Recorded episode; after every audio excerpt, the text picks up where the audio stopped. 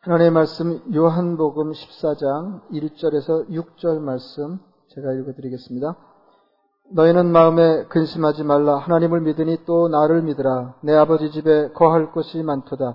그렇지 않으면 너에게 일렀으리라. 내가 너희를 위하여 거처를 예비하러 가노니 가서 너희를 위하여 거처를 예비하면 내가 다시 와서 너희를 내게로 영접하여 나 있는 곳에 너희도 있게 하리라. 내가 어디로 가는지 그 길을 너희가 아느니라. 도마가 이르되 주여 주께서 어디로 가시는지 우리가 알지 못하거늘 그 길을 어찌 알겠사옵나이까. 예수께서 이르시되 내가 곧 길이요 진리요 생명이니 나로 말미암지 않고는 아버지께로 올 자가 없느니라.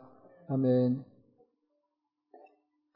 아, 예수님은 하늘과 땅을 왔다 갔다 하시는 분입니다. 창조 때, 창조 때 이미 하나님과 함께 계셨고, 2000년 어, 전에 하나님의 계획에 따라서 이 땅에 오셨습니다. 주님은 지난주에 말씀드린 것처럼 성전과 대제사장과 제물의 역할을 하심으로 우리를 구원하여 하나님 자녀 삼으시고 하나님 나라의 백성이 되게 하셨습니다. 대림절은 이렇게 이미 오셨던 주님을 기억하고 회상하는 교회 절기라는 말씀도 드렸습니다.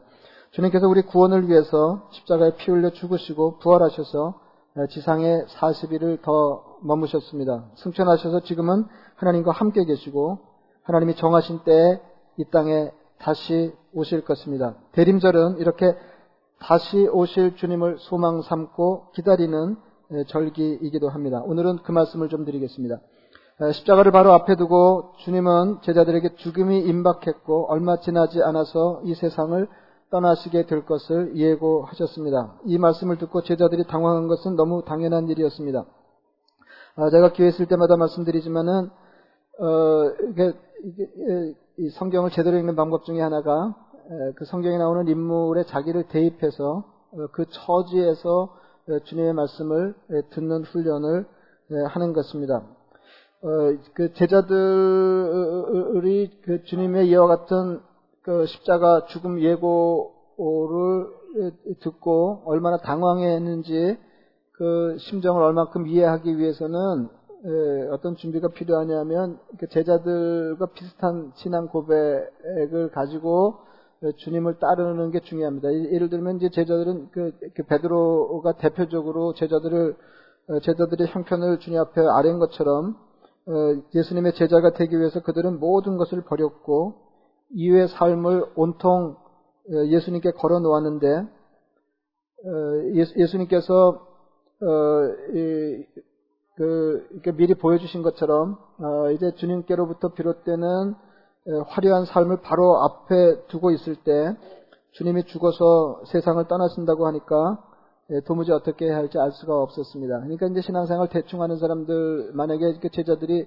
어, 그 세상과 주님에게 양, 다리를 걸쳐놓고 주님을 대강 따르는 사람들이었다고 하면 주님이 떠나신다고 하실 때그 어, 충격이 좀 비교적 적었을 것입니다. 그런데 온통 뭐뭐 뭐 이렇게 그 크게 가진 것은 없는 사람들이었지만은 자기의 직업도 버리고 어, 자기 모든 것을 버리고 주님을 추종하기로 결심하고 주님을 따르다가 아, 이제 그 화려한 결과를 볼 일이 바로 코앞에 있다고 판단될 때 주님께서 십자가 죽음을 예고하시고 내가 얼마 지나지 않아서 세상을 떠나게 될 것이다. 어, 거듭해서 이런 말씀을 하실 때 제자들의 마음이 얼마나 불안했는지를 우리가 짐작할 수 있습니다. 이것이 오늘 본문의 배경입니다. 오늘 말씀이 있기 직전에 요한복음 13장 36절에 베드로가 주님께 이렇게 말했습니다. 주여 어디로 가시나이까? 어, 주여 어디로 가시나이까? 만약 이거를 그 이 대목을 영국으로 표현한다고 하면 그 이게 하여튼 연기를 요, 요 대목은 이, 이 목소리 연기를 잘해야 될 것 같아요. 어, 그러니까 당황해하는 모습이 이 짧은 말 안에 담겨야 되고 어, 그리고 이렇게 슬픔이 약간 묻어 있어야 어, 이렇게 제대로 연기하는 셈이 될 거예요. 주여 어디로 가시나이까? 예수께서 대답하시되 내가 가는 곳에 내가 지금은 따라올 수 없으나 후에는 따라오리라. 에, 그러니까 어, 이게, 이, 그, 이게 좋은 거하고 나쁜 게 이제 막 이렇게 섞여 있는 거 아니에요? 내가 가는 곳에 내가 지금은 따라올 수 없다. 그러나 후에는 따라올 수 있다. 아, 이렇게 예, 말씀하셨습니다. 주님이 어디를 황망히 가시는데 예, 지금은 제자들과 따라올 제자들이 따라올 수 없다 이렇게 말씀하시니까 어, 당분간 그 주님과 예, 결별이 거의 정해진 것처럼 예, 그렇게 예, 보이는 형편이었습니다. 제자들의 심정을 주님께서 아시고 이렇게 말씀하셨습니다. 이게 오늘 본문 말씀입니다. 너희는 마음에 근심하지 말라. 하나님을 믿으니 또 나를 믿으라. 내 아버지 집에 거할 곳이 많도다. 그렇지 않으면 너희에게 일렀으리라. 내가 너희를 위하여 거처를 예비하러 가노니 가서 너희를 위하여 거처를 예비하면 내가 다시 와서 너희를 내게로 영접하여 나 있는 곳에 너희도 있게 하리라. 내가 어디로 가는지 그 길을 너희가 아느니라 했습니다. 주님이 이 땅에 처음 오신 것은 우리를 구원해 하나님 백성 삼으시기 위함이었습니다. 주님이 하늘로 올라가신 것은 어, 올라가신 것은 구원받은 하나님의 백성들이 영원히 거할 처소를 마련하기 하시기 위함이었습니다. 주님이 이 땅에 다시 오시는 것은 하나님의 백성들을 그리로 데려가시기 위함이에요. 그러니까 주님의 이, 이, 그 지상 출입은 다 이렇게 우리의 구원과 관계가 있습니다. 가서 너희를 위하여 거처를 예비하면 내가 다시 와서 너희를 내게로 영접하여 나 있는 곳에 너희도 있게 하리라. 내가 어디로 가는지 그 길을 너희가 아느니라 그랬습니다. 이제 여기서 이제 그 주님하고 제자들 간격이 벌어지는 건데 어, 그러니까 주님은 너희가 내가 가는 길을 알 것이다 이렇게 말씀하셨지만은 어, 제자들은 에, 그렇지 못했던 것 같습니다. 그때 도마가 질문했습니다. 예, 도마는 도마는 그 예, 예수님 따라다니는 제자들이 뭐 여러 부류의 사람이 있었는데 이제 도마가 그중 지성이었습니다. 예, 무엇이든지 따져보고 믿는 사람이었습니다. 그러니까 그는 그 사람은 덮어놓고 어, 무조건 믿는 사람이 아니었습니다. 예, 그러니까 아주 명, 명하고 명쾌해야 돼요. 어, 명쾌해야 돼요. 그래서 어, 매사에 의심이 많은 사람처럼 보이는 그런 사람이었습니다. 그래서 이제 예수님이 제자 중에 의심 많은 사람 그러면 얼른 도마를 떠올리고 어, 이게 그 영어권에는 정서로 자리가 잡힌 것 같아요. 그래서 여 보니까 그 he, doubting Thomas 이런 영어 표현이 있더라고요. 그는 그 의심 많은 도마다 그런 거예요. 예, 그, 그러니까 이게 어 아니 그 도마처럼 뭐 이렇게 의심이 많아 뭔지 이런 거죠. 예, 의심 말이죠. 근데 이, 이, 사람은 그냥 도마 같은 사람이 아니라 도마잖아요. 그러니까 엄청 의심 많은 사람이죠. 어 그러니까 예, 주님께서 내, 내, 가 가는 길을 너희가 알리라 이렇게 말씀하실 때 예, 예, 이렇게 나서서 어, 모르는데요 이렇게 말할 수 있는 예, 그런 사람이요. 이런 대목에 그러니까 도마가 등장하는 건 너무 자연스러운 일입니다. 주님께 물었습니다. 주여 주께서 어디로 가시는지 우리가 알지 못하거늘 그 길을 어찌 알겠사옵나이까. 그러니까 주님은 주님이 어디로 가시는지 제자들이 알 거라고 말씀하셨지만 그중 지성적인 사람이었던 도마는 알지 못한다고 말했습니다. 예, 그러니까 이게 도마죠, 도마. 예, 도마는 그냥 모르면 모른다고 말하는 사람이에요. 모르면 모른다고 말하는 사람이에요. 어, 주님이 너희가 알고 있다고 하신 것으로 보아서 제자들이 대강은 알았어야 마땅하고 더군다나 도마처럼 똑똑한 사람은 100번 알 법한 상황이었는데 예, 그런데도 그는 알지 못한다 이렇게 말했습니다. 그러니까 도마는 도마는 희미하게 아는 것을 안다고 말할 수 없는 사람이었습니다. 저희는 주님이 어디로 가시는지 그리고 우리가 어떻게 그 길을 따라가야 하는지 알지 못합니다. 그 대답으로 나온 것이 유명한 요한복음 14장 6절의 말씀입니다. 내가 곧 길이요 진리요 생명이니 나로 말미암지 않고는 아버지께로 올 자가 없느니라. 이게 무슨 말이냐면 나는 아버지 너희가 내가 어디로 가는지 어떻게 따라가야 하는지 모른다고 그러는데 나는 아버지께로 가는 것이고 너희도 아버지께로 가게 될 것인데 내가 너희들이 아버지께로 가는 길이다. 이렇게 말씀하셨습니다. 우리는 마침내 하늘 아버지께로 가게 될 것이고 예수님을 통해서 그 일이 실현될 것입니다. 예수님이 이 땅에 오셔서 우리를 구원하신 것은 우리가 마침내 천국의 주님의 인도로 천국에 가게 하시기 위함입니다. 영무 전에 말씀드린 것처럼 주님의 지상 출입은 처음부터 마지막까지 우리 구원과 관계가 있다는 말입니다. 그러니까 우리가 대림절을 지키면서 주님을 회상하고 기다리는 것은 결국 구원을 기억하고 천국행을 기다리는 것과 같습니다. 그러니까 천국은 천국은 우리가 가는 것이 아니고 주님께서 데려가시는 거예요. 예, 그러니까 그 제가 뭐 그냥 누차에 요즘 누차에 걸쳐서 그런 말씀드리잖아요. 주님이 주님이 오신 것은 우리를 구원하여 하나님 백성 삼으시고 자녀 삼기 위함이시고 주님이 다시 가신 것은 우리가 영원히 거할 처소를 마련하시기 위한 것이고 주님이 이 땅에 다시 오시는 것은 우리를 그리로 데려가시기 위함이다. 아, 이제 그런 말씀입니다. 예, 그러니까 예, 천국은 우리가 가는 게 아니에요. 천국 우리가 가는 게. 예, 천국 우리가 가라 그러면 어, 어디로 어떤 경로로 어떻게 가는데 먼저 이런 질문이 나오는 거죠. 그래서 이런 에피소드가 가능합니다. 예, 언젠가도 한번 그 소개한 기억이 있는데 그 로버트 콜맨이라고 하는 그 유명한 어, 사람이 있는데 이, 그 사람 책 중에 유명한 책의 제목이 제목만으로도 그럴 듯한 The Great Commission Lifestyle이라는 그 제목의 책이 있습니다. 예. 그러니까 The Great Commission은 이제 어, 지상 명령이죠. 주님께서 승천 직전에 제자들에게 마지막으로 하신 말씀입니다. 그러므로 너희는 가서 모든 민족을 제자로 삼아 아버지와 아들과 성령의 이름으로 세례를 베풀고 내가 너에게 분반 모든 것을 가르쳐 지키게 하라 하신 말씀입니다. 그러니까 이 지상 명령이 그 신앙생활하는 중에 어느 한 시기 신앙이 뜨거울 때 우리가 수행해야 될 일이 아니고 모든 그리스도인이 생애 전체를 통해서 삶의 방식으로 채택해야 할 일이다. 이제 그런 말이죠. 이제 그 책에 나오는 그 내용입니다. 나는 아버지가 돌아가시던 그날을 결코 잊을 수 없다. 근데 이제 아버지가 목사님이셨어요. 그리고 이제 후에 이 어린 아들도 목사가 되지만은 나는 아버지가 돌아가시던 그날을 결코 잊을 수가 없다. 돌아가시기 전에 나를 보며 이렇게 물으셨다.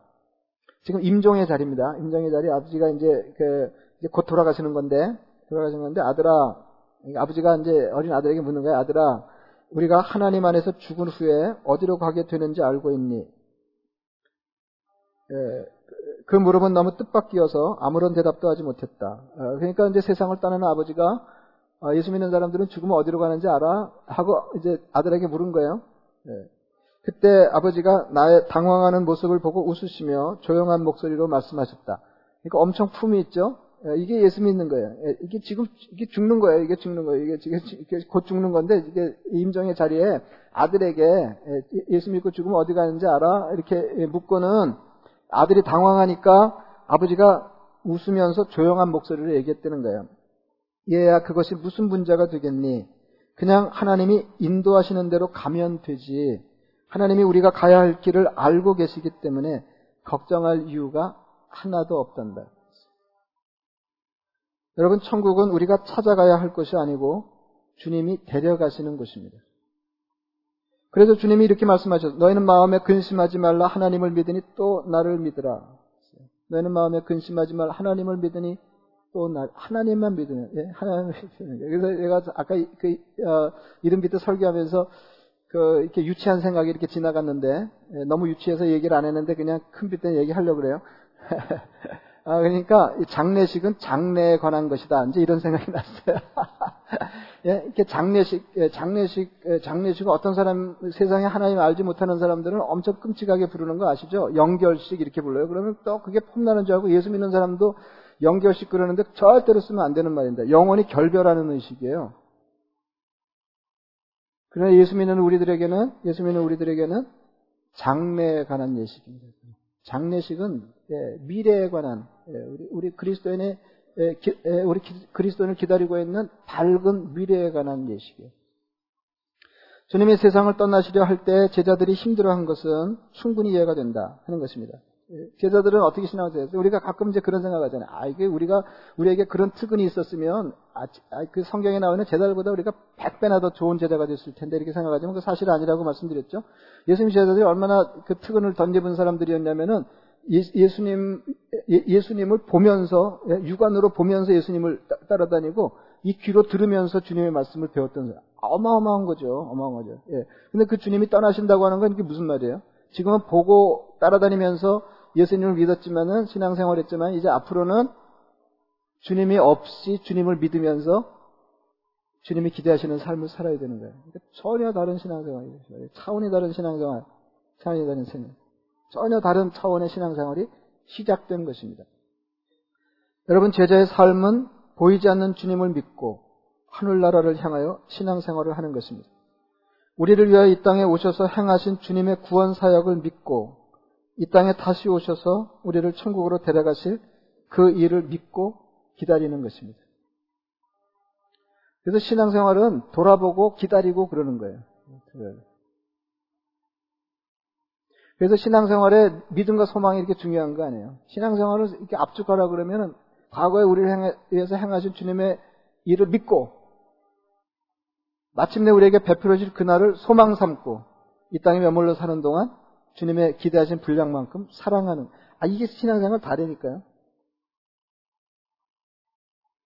주님의 재림을 기다리는 성도들이 생각해야 할 것 몇 가지만 말씀드리겠습니다. 우리는 다 지금 주님의 재림을 기다리는 성도들인데 몇 가지 이렇게 조심해야 될 것 몇 가지만 전에도 한번 제가 말씀드린 일이 있는데 어 이건 뭐 자주 반복해서 말씀드리고 그럼 그중 몇 가지를 말씀드리겠습니다. 첫째는 징조를 살피며 기다리라 하는 거예요. 예. 주님을 기다려야 돼요. 주님을 기다려야 돼. 징조를 살피며 기다리라. 예. 얼마나 가까워졌는지를 살피면서 기다리라.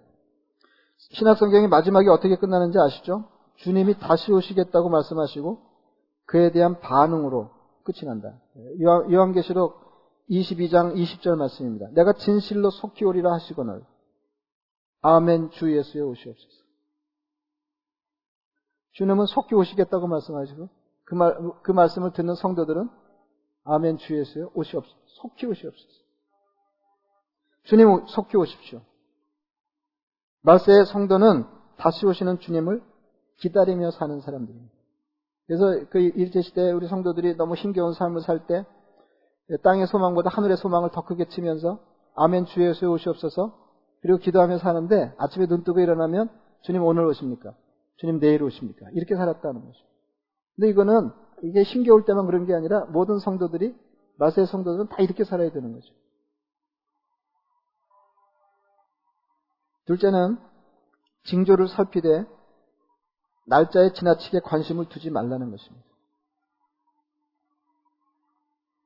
주님의 재림 날짜를 예고하는 어, 이단들이, 그러니까 예언하는 이단들이 한국에도 여럿 있었습니다. 기가 차죠, 기가 차요. 미국에도 그런 사람들이 있었습니다. 있었습니다. 그러는 건 무슨 말일까요? 하나도 안 맞았다 그 말이죠. 하나도 안 맞았어요. 하나도 안 맞았어요. 한국에서는 어, 한국에서는 제가 이제 조금 뒤에 이게, 이게 그, 이제 그 사람들이 의, 지했던 그 성경 말씀을 읽어드릴 텐데 어, 한국에서는 1988년에 예, 난리가 올림픽하고 하느라고 바쁜데 또 이단들이 주님 오신다고 그래가지고 막 엄청 헷갈렸어요. 재림의 시기 예언과 관련해서 흔히 잘못 읽히는 성경 구절이 마태복음 24장 32절입니다. 예, 제가 이제 그 말씀드릴 텐데 지금은 이거 가지고 장사하는 사람은 없어요. 무화과나무의 비유를 배우니까 이게 얼마나 어처구니 없는지를 보여드리는 거예요. 무화과나무의 비유를 배우라. 그가 그 가지가 연화해지고 잎사귀를 내면 여름이 가까운 줄을 아나니 이와 같이 너희도 이 모든 일을 보거든 인자가 가까이 곧 문에 이른 줄 알라.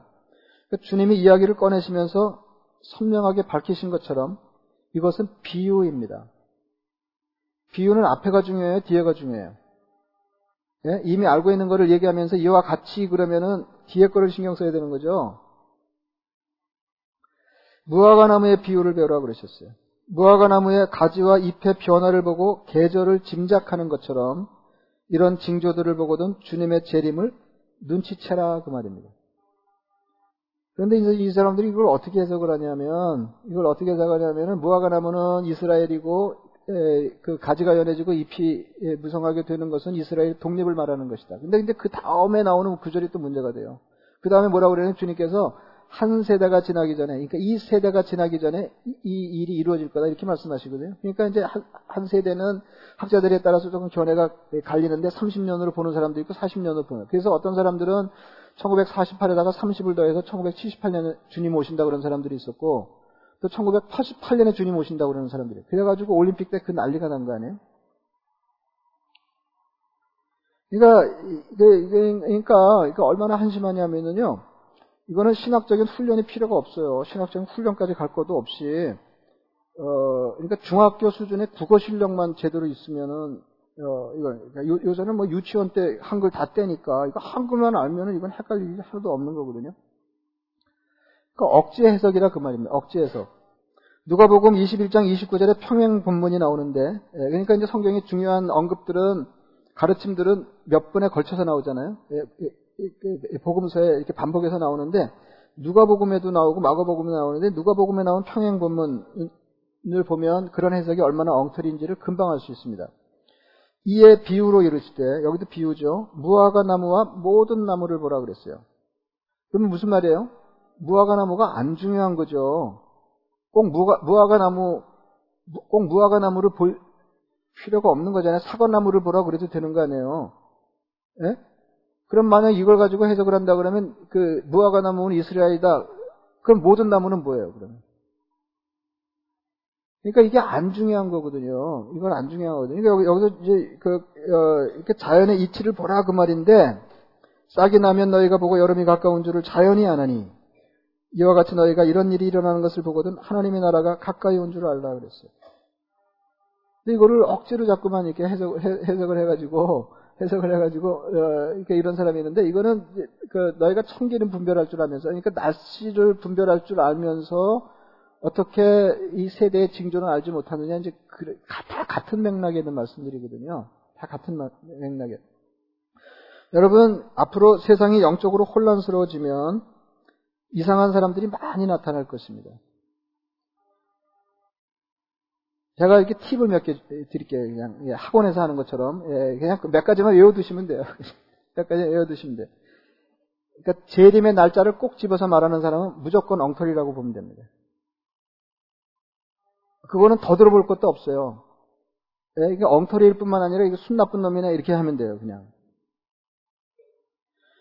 재림과 관련된 말씀을 하실 때 주님은 늘 이런 식으로 말씀하셨습니다. 마태복음 24장 44절 말씀. 이러므로 너희도 준비하고 있으라.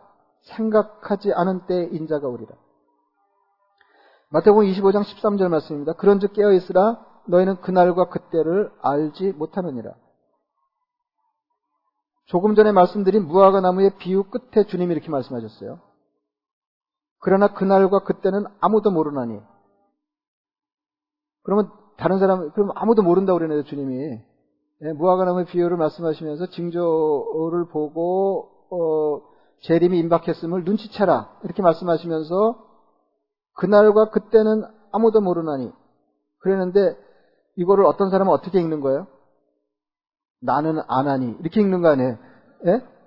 아, 근데, 그, 주님께서 아무도 모른다 그러면은, 아무도, 주님께서 아무도 모른다고 말씀하셨는데 나는 안다고 그러면은, 이거 순 나쁜 놈이네?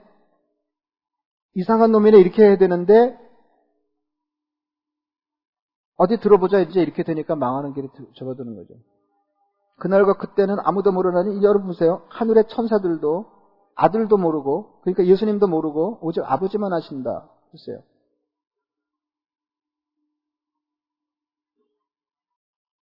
재림의 정확한 시기는 아무도 모르고 하나님만 아신다는 것은 이 일은 전적으로 하나님이 정하시는 일이라는 것이고 시기를 정확하게 아는 것이 우리가 재림과 관련해서 그렇게 신경 쓸 일이 아니라는 게 안 중요하다 하는 걸 말씀하시는 거예요. 놔두고 신경 안 쓰면 되니까 이런 이, 이, 이 말씀 아니에요. 예? 예? 그걸 가지고 또 주님도 모르시는 게 있네 이렇게면 안 돼요. 예? 그러니까 엉뚱하게 은혜 받는 사람들이 있어요. 이게 아, 주님도 모르시는 게 있었대. 그게 아니고 나도 신경 안 쓴다. 왜냐하면 주님과 그 주님의 재림과 관련해서 더 중요한 거 우리가 신경 써야 할 것이 있기 때문입니다. 주님의 재림과 관련해서 중요한 신앙적인 자세는 재림을 기다리면서 주님이 아무 때나 오셔도 좋을 삶을 준비하면서 사는 것입니다.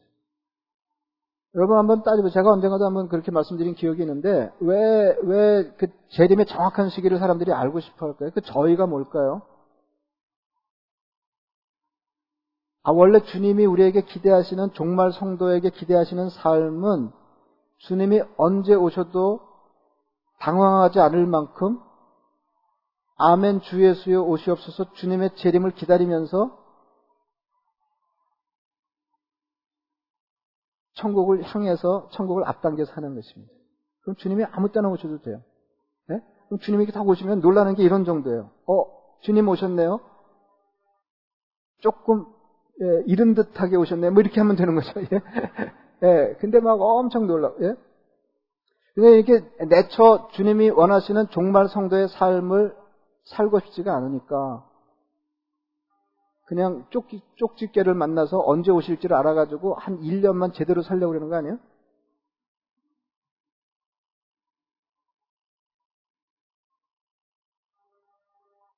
마지막으로 자기가 재림주라고 하는 사람의 말을 믿지 말라 하는 것입니다. 그리고 재림주가 어디에 오셨다고 하는 사람 말도 믿지 말라. 마태복음 24장 23절에 주님이 이렇게 말씀하셨습니다. 그때 사람이 너희에게 말하되 보라 그리스도가 여기 있다 혹은 저기 있다 하여도 믿지 말라. 거짓 그리스도들과 거짓 선지자들이 일어나 거짓 그리스도는 자기가 그리스도라고 그러는 사람이에요. 내가 재림한 그리스도다. 그 다음에 거짓 선지자는 재림한 그리스도가 저기 있다 말하는 사람이에요. 그러니까 그때 거짓 그리스도들과 거짓 선지자들이 일어나 큰 표적과 기사를 보여 할 수만 있으면 택하신 자들도 미혹하리라. 근데 이제 문제가 뭐냐면 내가 그리스도라고 말하고 그리스도가 저기 있다고 말하는데 그 사람들이 기적을 행하는 거예요. 이게 영적인 일이기 때문에 그 사람들도 사탄의 쓰임을 받아서 기적을 행할 수가 있어요. 그럼 사람들이 사람들이 기적을 행하면 안다고 말하고 기적을 행하면 홀랑 넘어가요. 주님의 말씀이고 뭐가 없어요. 그 다음에 담임 목사는 더 우습게 알아요. 여러분 누가 망하냐면 이럴 때 누가 망하냐면은 신앙생활 대충 하는 사람들은 걱정 안 하셔도 돼요 따로. 나, 나 살다가 그런 일 당하면 어떻게 알아요 그런 사람은 그런데 안 따라가요. 주님 오셨다고 해도 신경도 안 써요 그런 사람들은. 아니 교회를 교회, 교회를 대충 다니고 뭐 날이 흐리면 이런 날도 교회 가야 되나 이렇게 걱정하는 사람들은 걱정하지 마세요. 예, 예, 예. 대개 그런데 속아가지고 재산 다 팔아먹고 패가 망신하는 사람들은 성경을 좀 안다고 하는 사람들이고 교회 일에 열심히 있는 사람들이에요 그럼 어떤 사람이 안다고 얘기하고 그러면은 담임 목사는 모르잖아요. 담임 목사가 성경을 가르쳐 주고 이미 too late. 예, 말을 안 들어요. 예, 목사님 모르세요. 목사님 모르세요. 그분은 아세요. 뭔지 이런 거죠. 내가 성경을 이렇게 성경을 가르쳐 드리잖아요. 그래도 안 믿어요. 그래도 안 믿어요. 왜? 기적을 행하니까. 목사님은 기적을 못 행하시잖아요. 그런 거죠.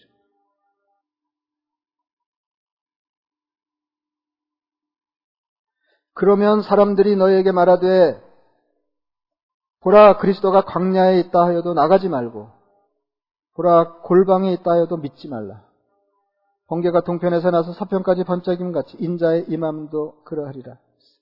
번개가 치면 모든 사람들이 동시에 아는 것처럼 주님이 오시면 누구나 주님이 오신 것을 알게 된다는 것입니다. 주님은 예상치 못한 때에 갑자기 오시지만 몰래 오시지는 않는다 그 말이에요. 그래서 초림의 예수님하고 재림의 예수님이 이 세상에 오실 때 이게 분위기가 달라요. 초림의 예수님, 2000년 전에 이 땅에 오셨던 예수님은 아는 사람 알았고 모르는 사람 몰랐어요. 그러나 재림하신 예수님이 이 땅에 다시 오실 때는 누구나 알게 된다는 거예요. 동시에.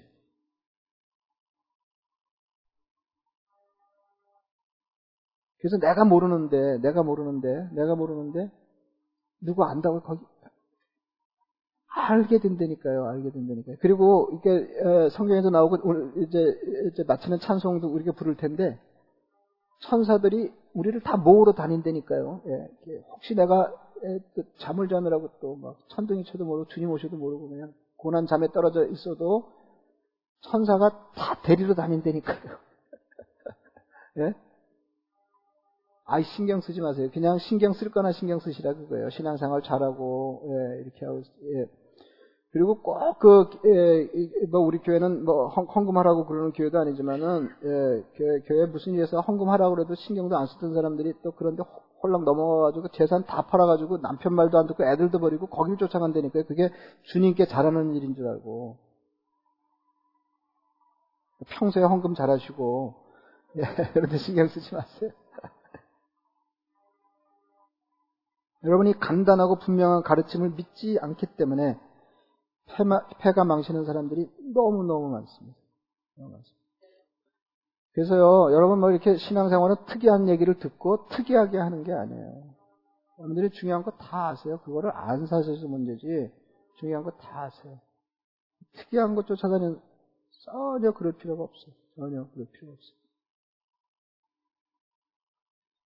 그리고 이렇게 예, 허봉기 이상으로 안다는 사람을 조심하세요. 예, 제가 충분히 많이 알거든요.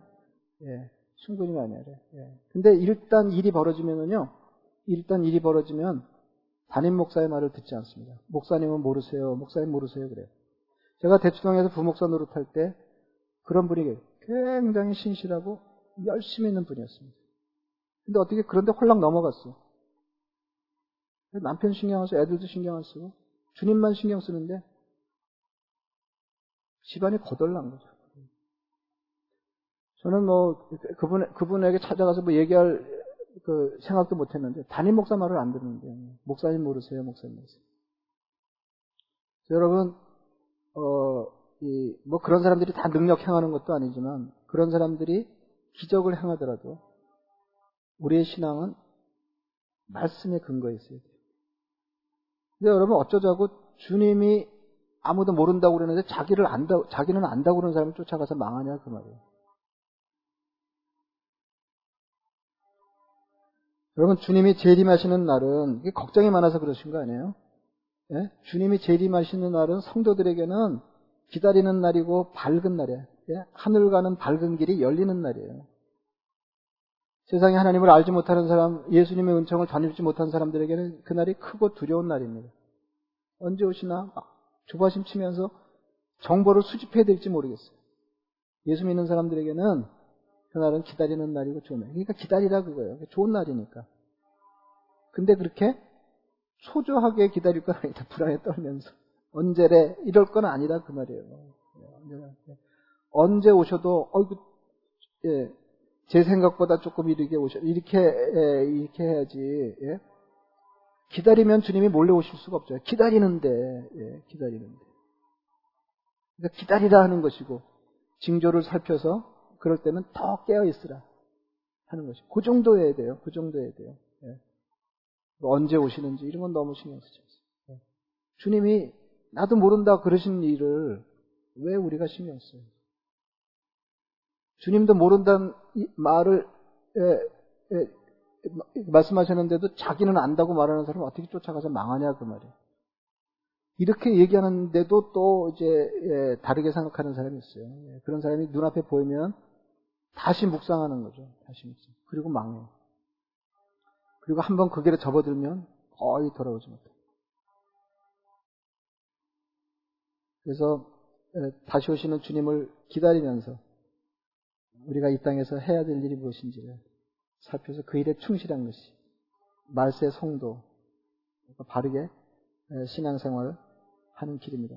여러분, 제가 자주 말씀드리지만 신앙생활 간단한 거예요. 과거에 우리를 위해서 행하신 주님을 믿고 다시 오시는 주님을 소망 중에 기다리면서 이 땅에 머물러 사는 동안 주님이 기대하시는 분량만큼 하나님과 이웃을 사랑하는 삶을 살. 아 이게 다 이게 심플한데 이게 다예요. 예. 이 외에 뭐가 자꾸 뭐가 더 있다고 믿고 엉뚱한 길을 걸어가는 사람은 망할 가능성이 너무 많다 하는 것입니다. 그래서 그날을 소망하고 기다리면서 천국 백성의 삶을 앞당겨 사시기를 축원합니다. 말씀을 생각하시면서 기도하겠습니다.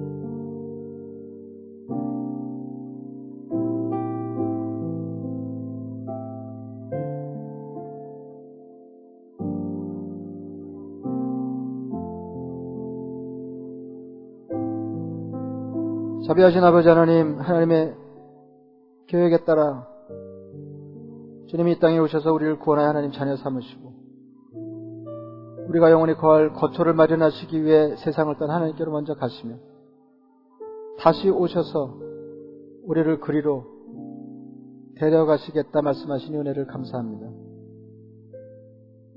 자비하신 아버지 하나님, 다시 오실 그 주님을 소망 삼고 기다리며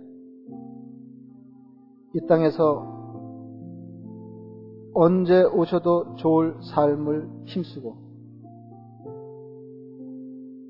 주님을 기다리는 심정으로 하나님의 나라를 향해 하나님 나라 백성의 삶을 앞당겨 사는 복된 성도 다 되게 하옵소서.